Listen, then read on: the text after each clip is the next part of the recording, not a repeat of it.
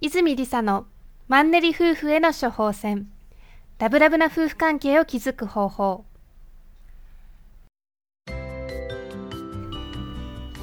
この番組は居場所があるから羽ばたけるをすべての家庭に実現することが夢の泉夫婦が結婚15年目出会って21年目にもかかわらず新婚みたいにラブラブだねと言われる秘訣を自らの経験をもとに独自の視点から語ったりリスナーの皆様からの質問に直接お答えする番組です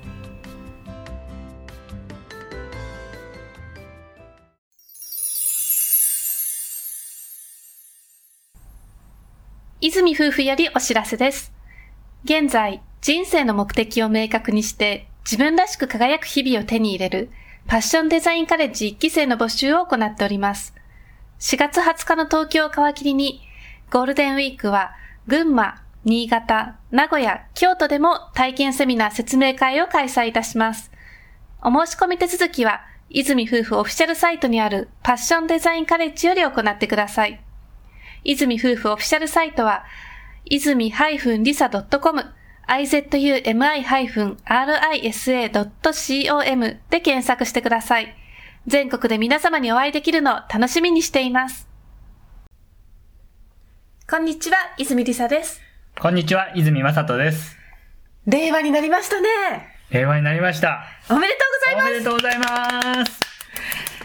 こっちまたでは、平成最後の大掃除とか、うんうん。なんか、いっぱいゴミを捨てたとか、断捨離をしたとかっていう話を聞きましたが、皆さんはいかがでしょうか？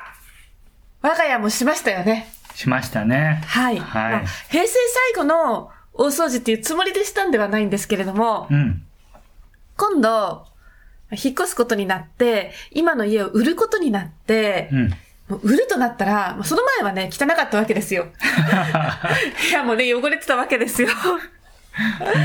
でも、いろんな人が物件を見に来て、買ってもらうってなったら、もうそれは綺麗にしておかないとね。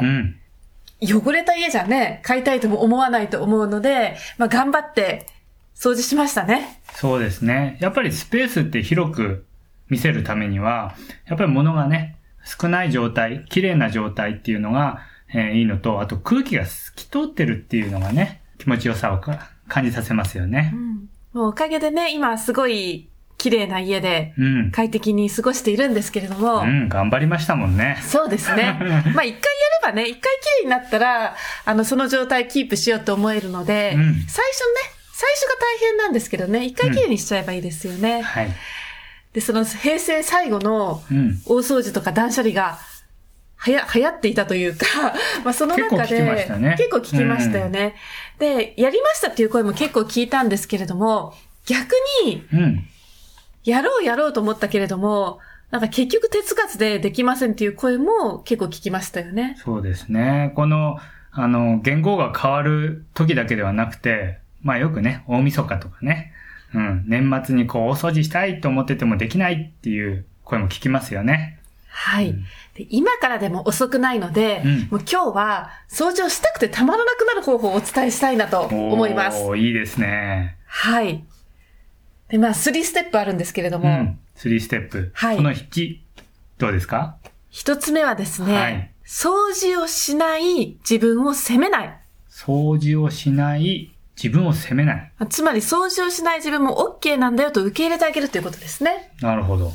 うん、うん、うん。まあ、掃除そもそも掃除したくないと思ってるケースもあるかもしれないんですけれども、うん、まあ一番いけないのは掃除してない自分はダメだと思って責めてると、うんうん、ね、どんどん自分の気持ちも暗くな、暗くなっていくし、うん、まあ、いつまで経っても、なんかやりたいっていう気分にならないですよね。うんうんうん、で、一番大事なのは、まずは責めないっていうことですね。そうですね。はい、周りがやってるからやんなきゃみたいなね。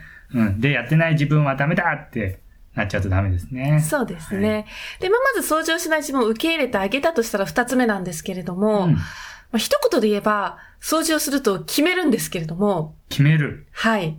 キーワードですね、この決めるっていうのがね。はい。はい。とはいえ、じゃあどうやったら決められるのって思うと思うんですけれども、うん、これは、一つしかなくって、うん、掃除をした後のすっきりとした部屋で、自分はどんな生活をしたいんだろうっていうことを思い浮かべるんですね。うん、例えば私たちであれば、今の家を売るので、うん。いろんな人が家を見に来ますよね。うん。その時に、もう家に入った途端に、わーって、この家素敵って、外から明るい日差しが差し込んできて、うん。もう床もピカピカで、広くって、清潔感があって、こんな家で生活できたら気持ちいいだろうねって思ってほしいなって思って掃除を始めたんですね。なるほど。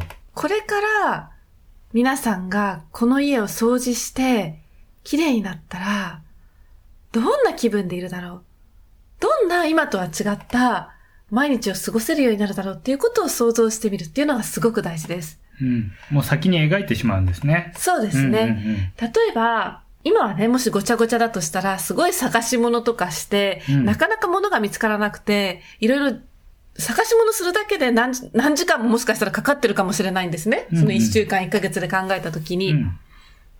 でも、その探し物する時間がなくなるわけですよ。もうどこに何があるかってパッて見てみてわかるわけですね。うん。そうすると、ちょっと時間に余裕ができてくるわけで、じゃあ例えばその空いた時間を、毎朝、ダイニングテーブルで、うん。大好きなコーヒーを自分の好きなカップにうん。入れて、ちょっとお花屋さんに行って一輪挿しでもいいから買ってきて、うん。そのお花を見ながら、ゆっくりコーヒーを飲んで、今日、一日どんな一日にしようかなって考える時間にするとか、うん。いいですね。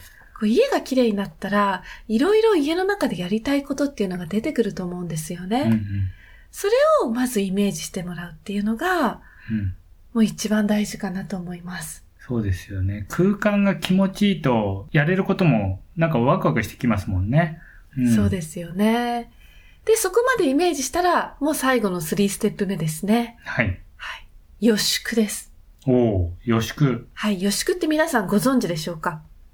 あらかじめ祝うって書いて予宿って言うんですけれども、日本古来の夢の叶え方の一つで、うん。もう先に叶ったね、おめでとうって言ってお祝いをするんですね。うん。うん。よく皆さん春にお花見すると思うんですけれども、お花見ってあれは、その桜のお花の向こうに、たわわに実った稲を想像して、うん秋の収穫をおめでとうって前祝いしているものなんですよねう。ん。それと同じような感じで、もう綺麗な部屋になったね、快適な部屋になったね、おめでとう気持ちいいね先に予宿をしてしまう。はい。これ意外と効果あるんですよね。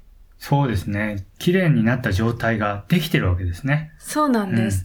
こうやって言い切ることで、不思議なんですけれども、私たちも掃除以外にもいろんなことをやるときに、おめでとうってもう叶ったねって言ってからやるんですよね。で、そうするとびっくりするほど実現するんですよね。うん。うん。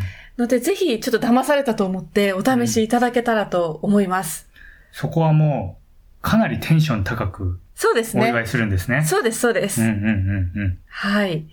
ですので、まあ、3ステップまとめると、まず掃除をしない自分を責めない。うん。受け入れてあげるっていうことですよね。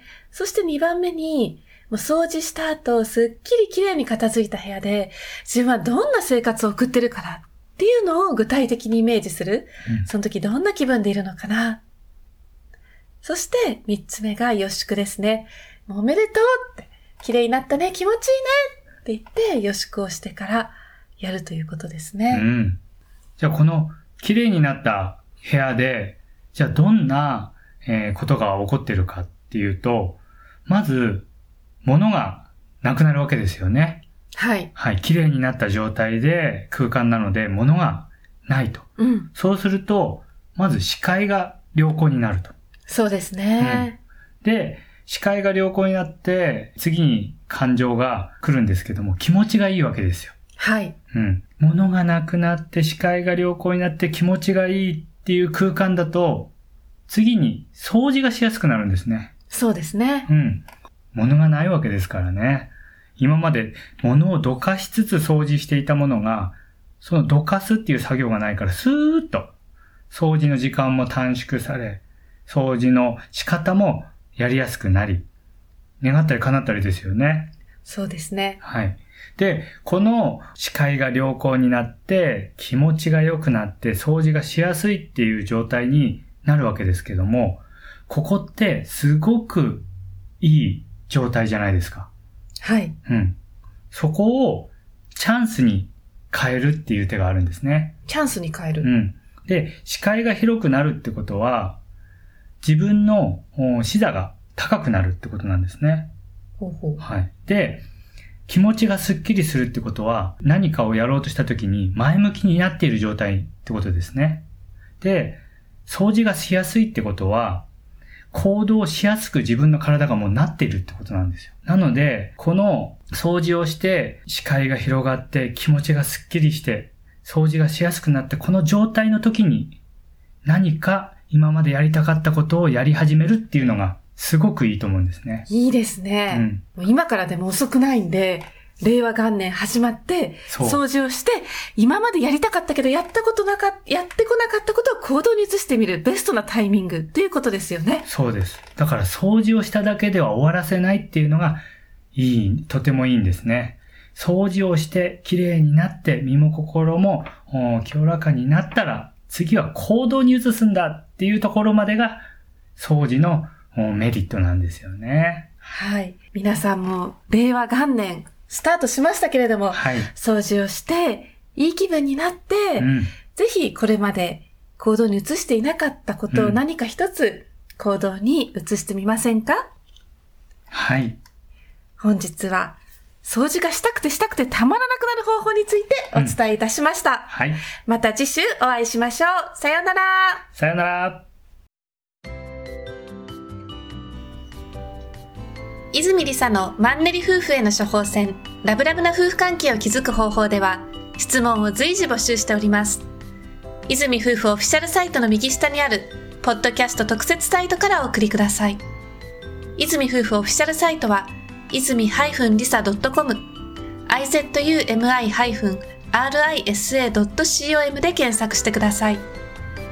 また、泉夫婦オフィシャルサイトでは、心から信頼し合えるパートナーシップを手に入れる最初のステップである自分とのパートナーシップを築く方法をメルマガで配信しております。今なら特典もついてきますので、ぜひご登録ください。それでは次回も楽しみにお待ちください。